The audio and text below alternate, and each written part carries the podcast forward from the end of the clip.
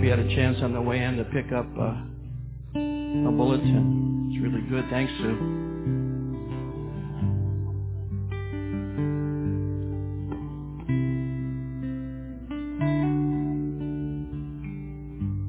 Sue is the author of this, not me.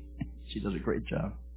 I give her help points or information, but she does all the creating, which is awesome.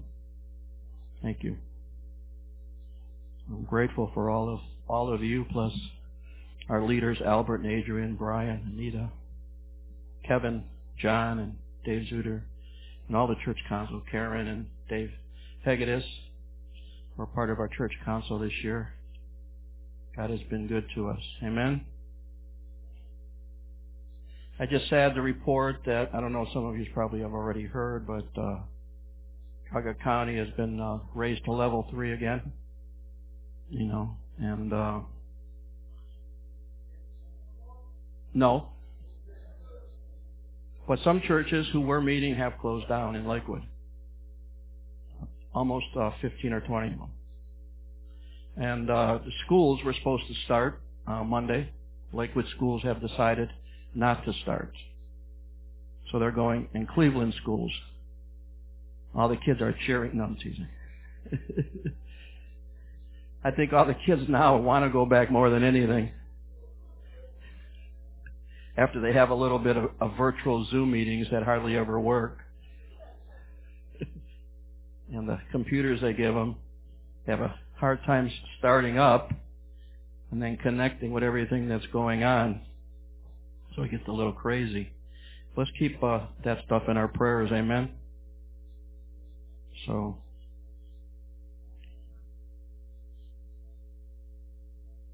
we've been in a series that I've called Jesus, the Song of You. The Song of You. Jesus, the Song of You. Because the gospel is the song of you. Last week we talked about Jesus as our gift of righteousness. We talked about Him, Jesus, being our great exchange. How many remember that? And so I'd like to talk a little bit more about who Jesus is. If that's okay with you. But the gospel is the song of you, a song written and composed before the foundation of the earth to win you from a life of death and sin into a life of light and love. I don't know who wouldn't want that, you know. Let's leave death and sin and let's move to light and love. Amen. But in, in Zephaniah, I used this scripture last week in the Amplified. Zephaniah chapter 3 verses 14 through 17. It says, Shout for joy, O daughter of Zion. Shout in triumph, O Israel. Rejoice in high spirit and glory with all your hearts, O daughter of Jerusalem, in that day. For the Lord has taken away judgments against you. And we all can say, thank you, Jesus. Amen. Amen. I like that little amen over there. He has cleared away your enemies. The King of Israel, even the Lord himself, is in your midst. You will no longer fear disaster. In that day it will be said to Jerusalem, do not be afraid, O Zion. How many know we're a part of Zion? And do not let your hands fall limp, for the Lord your God is in your midst, a warrior who saves. He will rejoice over you with joy. And that's where I get the line, Jesus is the song of you. He will quiet, he will be quiet in his love, making no mention of your past sins. He will rejoice over you with shouts of joy. I like to start with Jesus is our faith. Jesus is our faith, and I'll explain that to you here. Let's turn to Hebrews chapter 12, verse 1 and 2 in the New King James. Hebrews 12, 1 and 2. It says, Therefore, Therefore, we also, since we are surrounded by so great a cloud of witnesses. I mean, we can't see them, but the Bible declares they're here. They're all around us. And who's in the cloud? Everybody we've known that has gone on before us. cheering us on from the other side. Cheer us, cheer us, cheering us on. Amen? And let us, it says, then let us lay aside every weight and the sin which so easily ensnares us, and let us run with endurance the race that is set before us. Now there's a comma there, so the next verse is really a part of verse 1, which says, looking unto Jesus, the author and the finisher of our faith. The author and the finisher of our faith. Strong statement. Who for the joy that was set before him endured the cross, despising the shame, and has sat down at the right hand of the throne of God. Because he said in John 19:30 when he was dying on the cross, it is finished. Jesus did his part. Amen. He did what he had to do for us. Amen. And salvation for the whole world. But you know, I, I just keep thinking that now that he is, you know, up in heaven, but also reigning in us, I don't believe it's the end. I believe it's just the beginning of the many things that God, how many, how many know God is doing marvelous things throughout the world? Through all of his people that know him. So it wasn't the end, it was actually many ends become many beginnings. New things start taking place. But it says that. Great cloud of witnesses. Let us just fix our eyes on Jesus, our faith pioneer and perfecter. He endured the cross, ignoring the shame for the sake of the joy that was laid out in front of him, and sat down at the right side of God's throne. For many have wrongly taught that we have to muster up faith to believe this mighty work of the cross of Jesus Christ, that somehow when things don't happen, it's our fault. I personally lived in that kind of fear for years that my faith wasn't good enough, wasn't great enough. My belief wasn't strong enough. And we hear stories about the mustard seed of faith in Luke 17:6 that Jesus insists all we need to do to move a mountain from here to there is have a little mustard seed faith. I don't know if you remember years ago, Dr. Phil came here and he did a teaching on the mustard seed and he passed out a little seed to all of us. A little, little must, so small that you could hardly even see it. It's so tiny. But I know I've stood at the mountain both spiritually and figuratively and it neither moved. I was exercising faith so hard that sweat was pouring from my body and nothing was happening. And I know I am not alone in this, but this thinking was brought on because we were raised in incorrect theology and dogma. Let's turn to Ephesians chapter 2. Ephesians 2.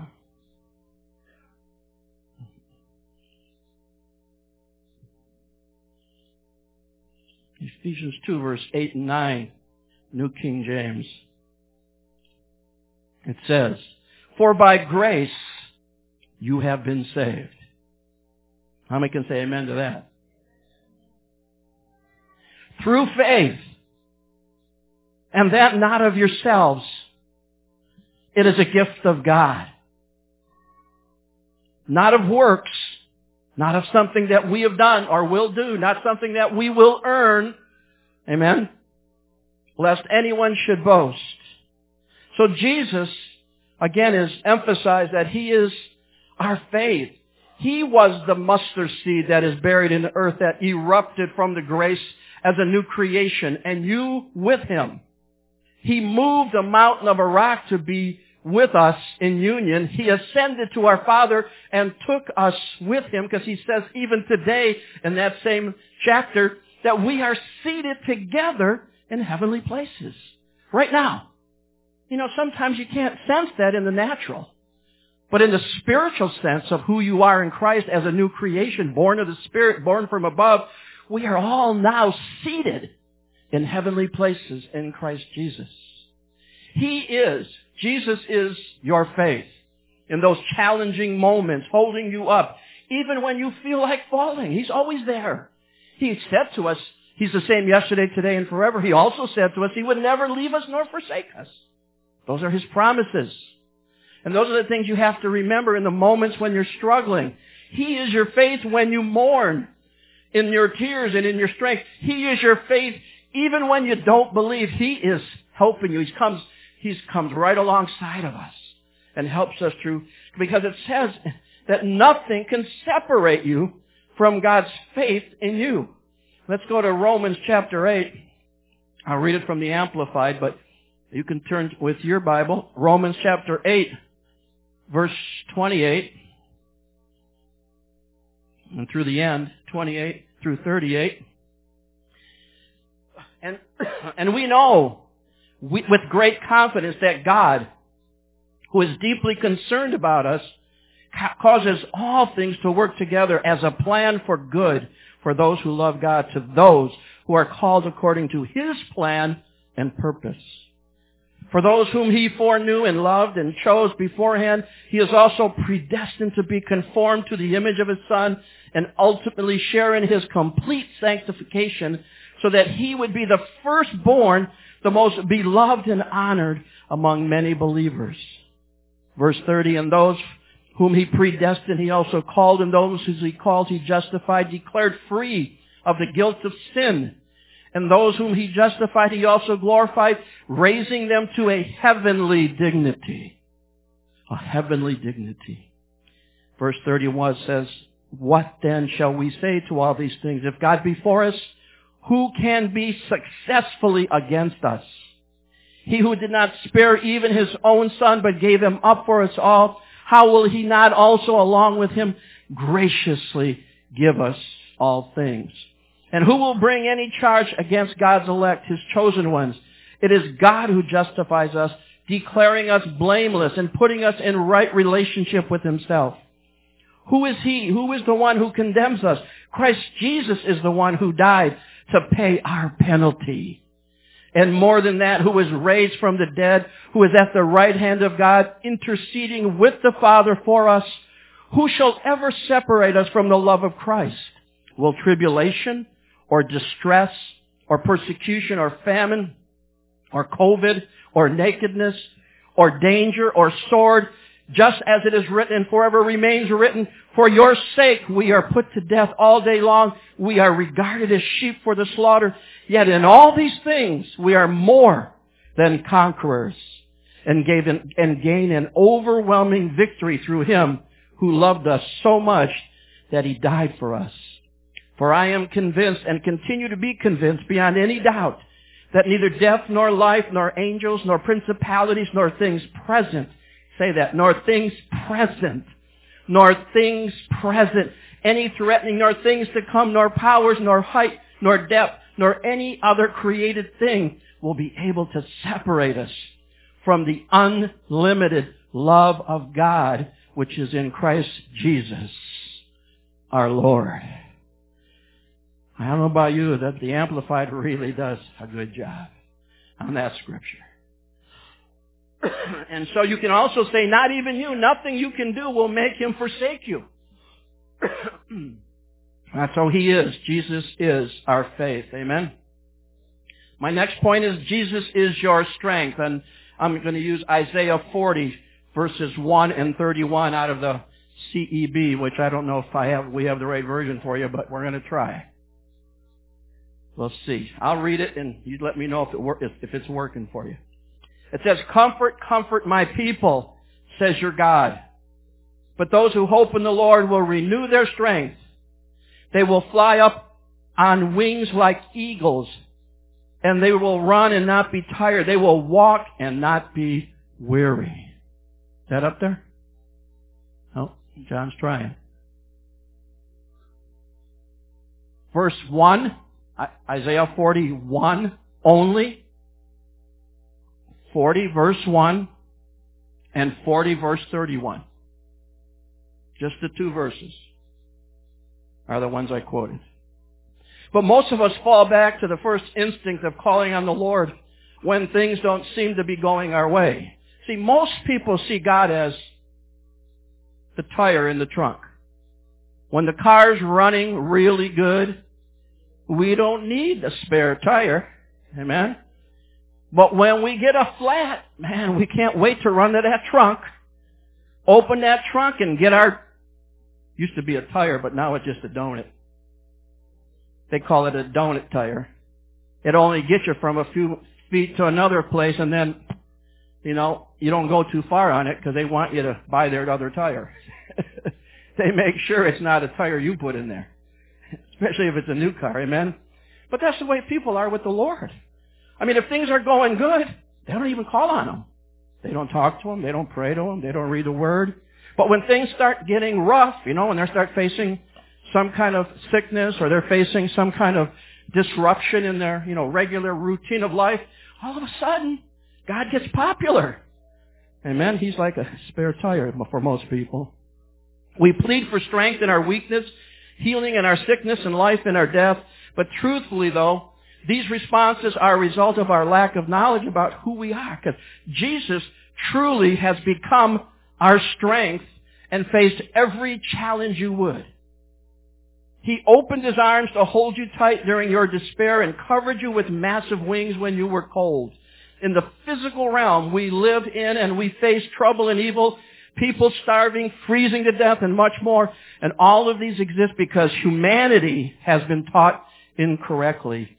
And those who penetrate evil operating from a lack of knowledge of who we are in the created works of God. But when we realize who we are, we produce good fruit. And when we are in our ignorant state of mind, we produce not. And with this said, when you are in Jesus, He becomes your strength. You actually become superwoman or superman in Jesus. Because He exchanged His strength for your weakness. Jesus is our strength in times of weakness.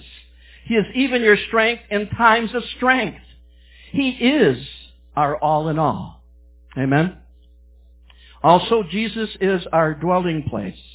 Let's go to Psalm 90. Psalm 90 in New King James.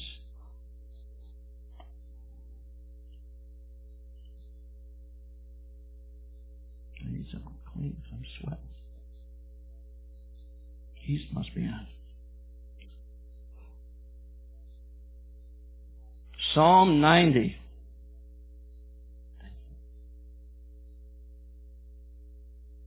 Verse 1 and 2. Lord, you have been our dwelling place in all, say all, in all generations. Before the mountains were brought forth, or ever you had formed the earth and the world, even from everlasting to everlasting, you are God. And you are our dwelling place. See, to dwell sounds like, for me, home. Unless your home life wasn't the greatest, in which case you might think of a place like those things they show you on TV in the commercials, the Sands commercials, you know, and you say, that's my home over there. But when I think of home, I think of a hot day while I'm laying on a float in our pool, relaxing in the cool water, and the only noise I hear are the birds in the trees talking to one another. In all generations, past to present, God has been our dwelling place. You are not excluded in Him. In Him you can snuggle up to the most comfortable couch, enjoy the warmth of a toasty fire, and be refreshed by the coolest breeze. In him there is no striving, only rest. And in that rest there is joy. And in that joy there is peace. You are so important to the God of the universe because you are not disposable or replaceable. His joy in you is not fulfilled until you have found joy in Him. He is a place of comfort, relaxation, and rest. And He will always be your dwelling place always. Let's go to 1 Kings. I haven't been there for a while. 1 Kings 19. I love Kings. A lot of good stories in here. A lot of great adventures. Amen. 1 Kings 19, verse 11. My Bible don't want to work today.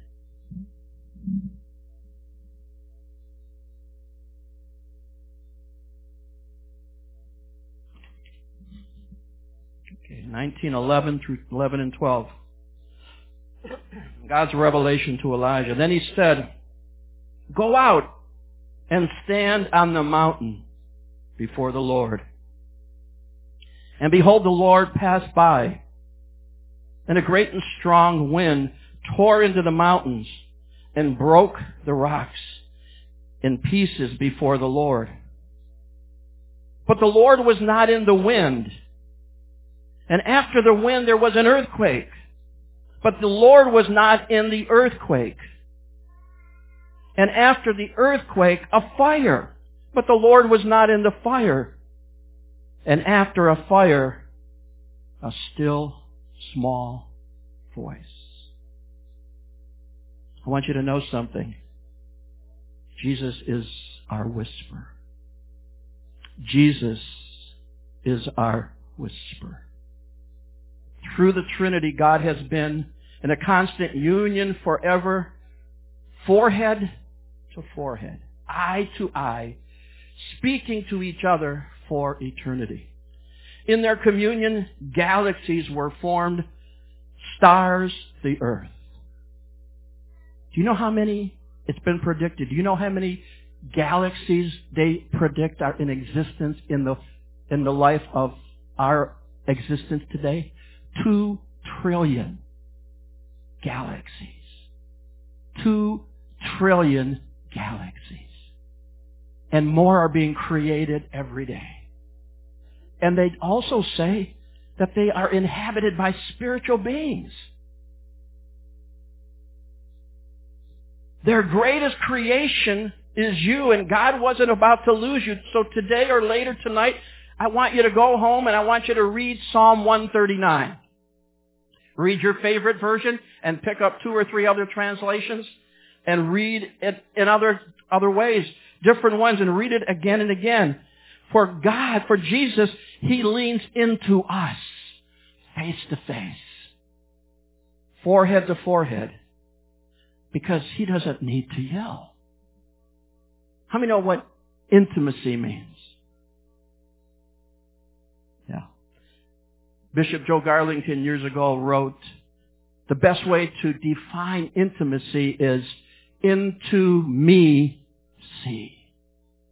Into me see. Why? Because when you are face to face with someone you hold dear, you only need to whisper. So today Jesus is face to face with you. His eyes are peering into yours and he speaks in a still small voice to get your attention. Jesus is our understanding. Just experiment with somebody you love very deeply when nobody's looking if you want to, but it's up to you. And just go forehead to forehead with them. Go face to face with them. How many know you don't need to shout? You don't need to yell. Because if you yell or shout, you'll scare them away. Amen? And then let's talk about Jesus is our understanding. In Philippians chapter 4, 4 through 7, you can read it in your version. I'm going to, John should be putting up the CEB if he has it. Jesus is our understanding. It says, be glad in the Lord always. Again I say, be glad. Let your gentleness show in your treatment of all people. I love that. Let your gentleness show in your treatment of all people. The Lord is near. Don't be anxious about anything. Rather bring up all of your requests to God in your prayers and petitions along with giving thanks. Then the peace of God that exceeds all understanding will keep your hearts and minds safe in Christ Jesus. See, for centuries, man has tried to define who Jesus was and is. The only problem with this is that discovering Jesus has been more of an academic experience rather than a abiding one. One of knowing Him. One of having intimacy with Him. One of forehead to forehead, face to face in relationship with Him. And we attempt to understand who Jesus is through knowledge, writings, and historical accounts, but you can only learn so much from this type of study. Have you ever just sat in the quiet, eyes closed, and your mind just totally focused on Jesus? I believe you'll learn more from one-on-one time than you'll ever learn from academic study. Because I know people who have five times academic, five times PhDs, and they still can't explain God well. It is impossible to learn the heart of someone through the mind only. We can think we can get it, but that still small voice of the Holy Spirit truly teaches us. Let's go to John 16. John 16.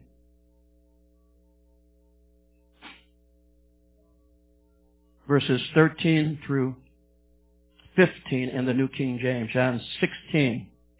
I love John 16 that talks about the Holy Spirit. But verse 13 it says, However, when He, the Spirit of truth has come, He will guide you into all truth. For He will not speak on His own authority, but whatever He hears He will speak and he will tell you things to come.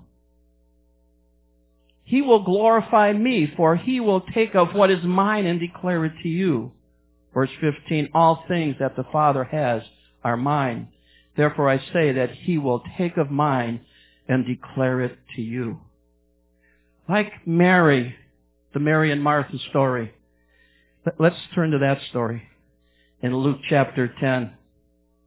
Luke 10.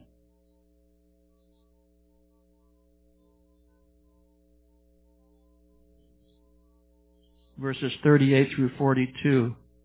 But like Mary who sat at the feet of Jesus, we must rest to fully understand the motivations of God. Even then, we can only partially grasp it. It says in Luke 10:38, now it happened as they went that he entered a certain village and a certain woman named Martha welcomed him into her house.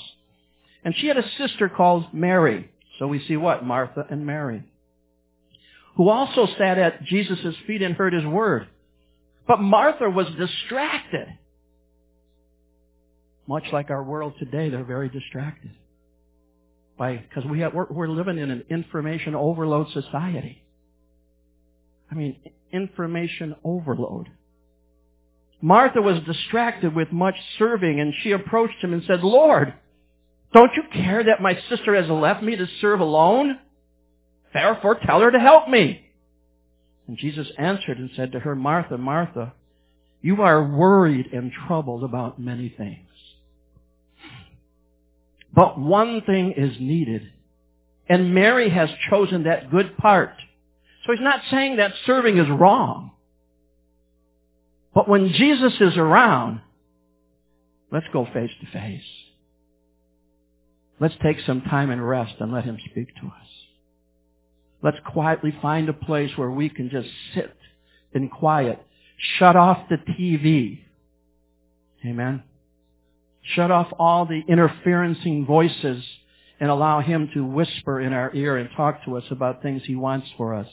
Mary has chosen that good part, which shall not be taken away from her. See, our understanding of God is completely wrapped up in Jesus. He is the fullness of the deity in bodily form. And he rests in you and I because he lives inside of us. Amen? Let's go to Ephesians chapter 2. My next point on Jesus. Jesus said, you are his masterpiece. You are his masterpiece. And I'll be reading to you from the New Living Translation. It says, salvation is not a reward for the good things we have done Wow. people always ask me, you know, what do I have to do to please God? Well, Jesus said in John, all you have to do is believe. And that is not even a work. It's a gift. Because God gives you the faith. He gives you the belief system. Once you accept Him, everything changes and your belief starts changing. It says in this version, salvation is not a reward for the good things we have done, so none of us can boast about it. For we are God's masterpiece. He has created us anew in Christ Jesus so we can do the good things He planned for us long ago. You are a masterpiece, not a throwaway piece. You're not disposable. You're not replaceable. You are beautiful, lovely, desirable to the Lord, not because of what you have done, but because of what Jesus did. Not because of what you haven't done, but because of Jesus. He looks through the exterior no matter how rough and finds the diamond that is hidden deep within inside of us. He makes his house near that diamond. The darkness you once had has been abolished by the light, it says in John 3.19. And now you are the city on a hill lit up so that everyone can see you, Matthew 5.14. You might not be what you think you should be, but Jesus sees you as complete in Him. Colossians chapter 2, 8, 9, and 10. And your completeness is not tied to what you do. Just like a canvas cannot force paint strokes without the aid of the artist. Your place in Him has nothing to do with works, but everything to do with His faith in you. He created the heavens and the stars, the moon and the sun and all of creation. And yet He still held you up beside all of this and called you His greatest creation. Greater than the stars, the moon, the sun. His masterpiece. Let's go to Exodus. Chapter 25. Exodus 25. Verse 30.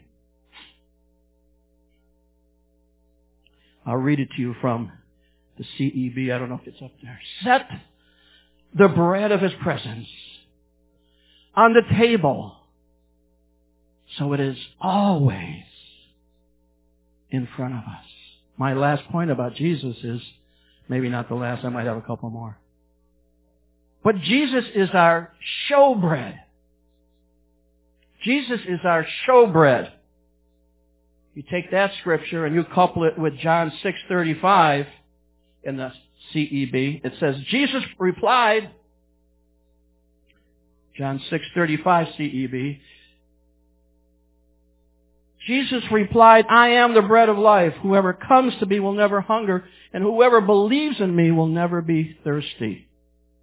And you heard, you have heard that Jesus is the bread of life. But the implications of that are more far-reaching than one verse could ever, you know, witness to us. In the temple forged by human hands was a table, and upon that table sat a candle light that stayed lit at all times. In front of that candle was a loaf of bread called the showbread, translated the bread of his presence. The bread never left that table, and once a week it was refreshed with new bread. Because God is all about something new. That's why I believe we live in a new day. Why people are looking for an end day or an end of the ages. When Hebrews chapter 9 verse 26 says, the end of the ages happened on the cross. It's that Your Bible says it.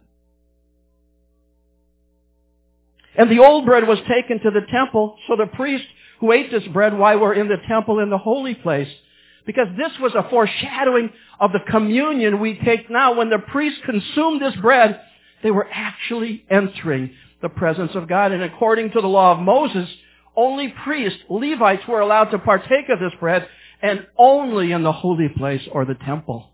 They couldn't take it to their own house. Enter Jesus in John 6. And he makes this radical assertion that he is bread that has never left the presence of God. And that in order to have life in you and us, you have to eat this bread. You have to eat Jesus. And the Jews understand that he was referring to the showbread and were scandalized And first, the temple was still standing. And second, the showbread was still sitting on the table in the temple in front of the ever-burning candle when Jesus was talking about this. And third, was Jesus actually saying that he was edible? That in order to have life, he would have to become bread so that they could eat him? I mean, no, that was not what he was saying. And if you're not born of the Spirit, you can't see it or understand it. You can, you can't see why so many people, and you can see why so many people of Jesus' day left him. They were fearful and disgusted and felt that the time they had put into following this guy was wasted. Many in the time of Jesus thought he was a lunatic and insane. And right after that, Jesus asked his disciples, are you going to leave me too? And the remainder of them responded emphatically that they had nowhere to go because he alone had the words of eternal life. Jesus is the bread of his presence, the showbread, and you are his holy place. You are his holy place. He placed on the table. He resides in us, operates through us, and he placed on the table in that holy place in the presence of the fire of the Holy Spirit, and we have been made holy through Christ Jesus, so we are united with him. Jesus is our showbread. Now let me take you to another scripture. Let's go to 1 John. I'm almost done. 1 John. Chapter 3, verse 8. 1 John 3, 8, B.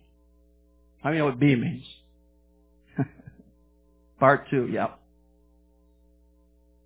It says this. For this purpose was the Son of God manifested. What was the purpose for Jesus coming?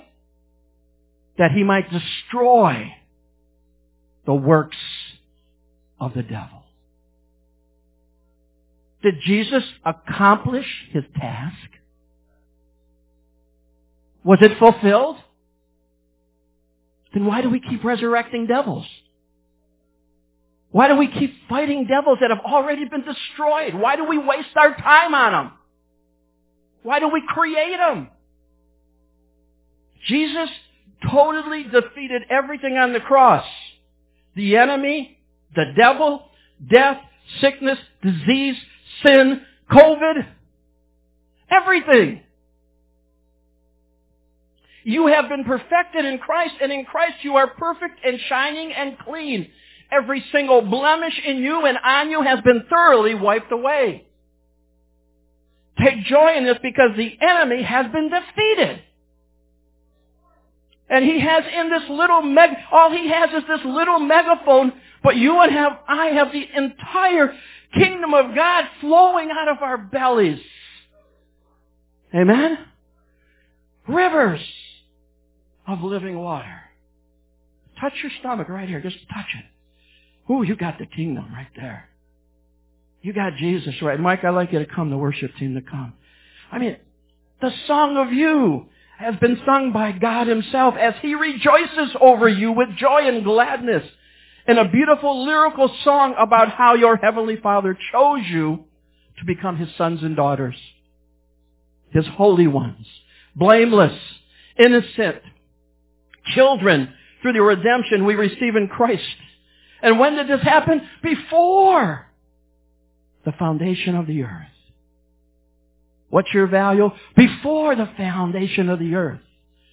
What's your worthiness? Before the foundation of the earth. Before God created anything, you were His choice. You were His masterpiece. And we are now made vessels of His glory, fully reconciled to God through Jesus and constantly reminded by the Holy Spirit. Jesus is our victory. He is our strength. And in Christ we are more than conquerors in Christ Jesus. Amen. He's with us in our strength and He's with us in our weakness. He's always with us. He's our Jehovah Jireh. He's our provider. He, He knows it's all, whatever you're looking for, whatever you want, whatever desire you have, He already planned it. And He never thinks evil of us, ever. Jeremiah 29, 11 says, He has no thoughts of evil towards us. Only thoughts of a future and a hope. And for me, that's glory. That's glory. Because we have Jesus. We don't need another. I have Jesus. Amen.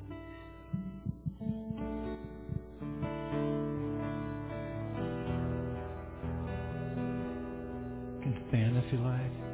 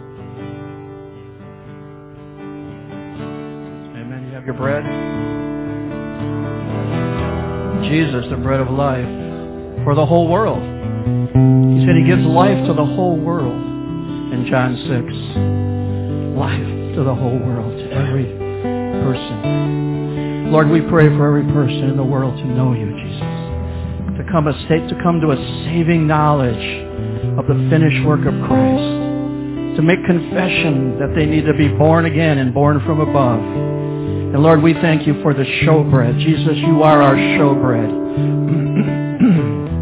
you are the light of the world. You're the light of men. You have brought light and health and healing and wholeness to every man on this earth. And we thank you for this bread. And we take it and do it in remembrance of you. Let's take together.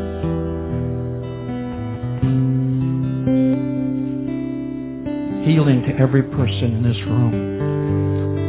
Healing to everybody who takes of his bread, who believes and eats.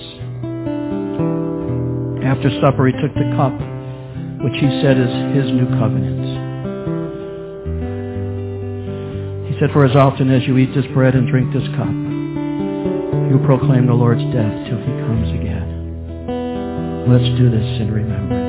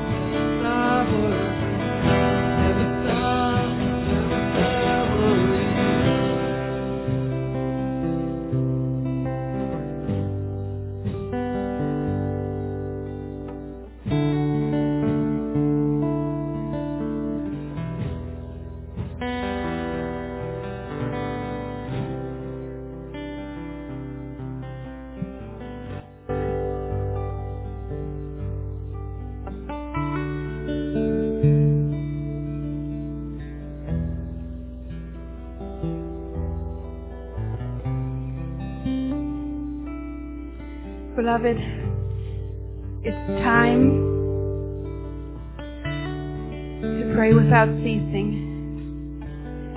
We know that, but I'm just reminding you, it's time to pray without ceasing. I, I think of Nehemiah as he was building the wall. And the enemies were all around trying to deceive, trying to lie, with the whole futility of bringing fear to the people. But it said that Nehemiah, in Nehemiah 4, 17, those who build on the wall and those who carried burdens loaded themselves so that they, with one hand they worked at construction and with the other hand held the weapon. Every one of the builders had his sword. This is our sword. Girded at his side while they worked. That is a picture of praying unceasingly. No matter what you're doing, remember not what the media, not what the world system tells us, but what the Word of God says. Because there will be lies, there will be deception. I like what my husband said a few weeks ago. if you have more input from mainstream media rather than the Word of God, it is self-inflicting pain. This right here is our answer. We are called to continually stay at the table with Him, hearing the Father's heart, hearing the Father's voice. There are portals opened. There's revelation, wisdom, the spirit of wisdom, the spirit of understanding is available to us. Every altar is a portal, an open heaven for us to come, spend time, and hear the strategies of heaven. The number one tool of the enemy is lies and fear. Remember, I've told you before, stay in God's peace. Listen to His voice, not the voice of the world system, because the world system doesn't have the answers. Only the kingdom of God does. It's time to fight, but it's time to fight in the way God has called. And that's through His Word. That's through our sword that He's given us. He's given us every, everything we need to win. Amen. There's even people being paid to make you afraid. Could you imagine that? People are being paid to put fear upon us. Don't fall. In fact, what Nehemiah did, he just kept building. He just kept building. They called him down. They tried to deceive him by setting up a trap. But he said, I've I've got work to do. Because he knew, because he kept the sword at his side, he knew it was a trap. He knew it was a lie. He knew it was a strategy from hell. How did he know? By keeping the word at his side. He knew truth. He knew how to hear the voice of God and he knew the battle belonged to the Lord. And all he had to do was keep building. All he had to do is keep interceding and have people praying continuously. Just like you said, sit at my table, Mephibosheth, as the son continually. We are joint heirs. We are his heirs. And we have a mandate from heaven. And that mandate is to pray unceasingly. I don't know about you, but because He walks with me and He talks with me, whatever I'm doing. It used to be upsetting to me in the way of I got to get this work done. I've got I've got this to do. But I'm telling you, I've learned when he says stop, I want you to I want you to go here. I want you to read this. I'm learning to stop and do what he says. And there's my answer for the whole day. There's my encouragement for the whole day. It's just by listening, not falling into fear, not falling into the fear of the world system and the world system's ways, but acknowledging his way. And that's the kingdom way. You know what? The world system exposes you to pain without a solution. But God's kingdom exposes us to hope, exposes us to provision, exposes us to everything we need. And He is the solution. Amen. So beloved, it's a word I believe from the Lord that says to us, pray without ceasing. Keep that sword on your belt and continue working. Amen.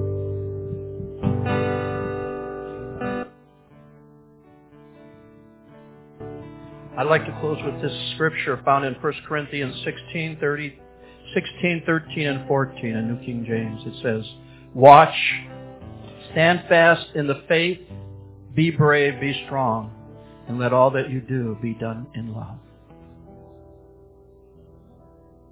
Amen.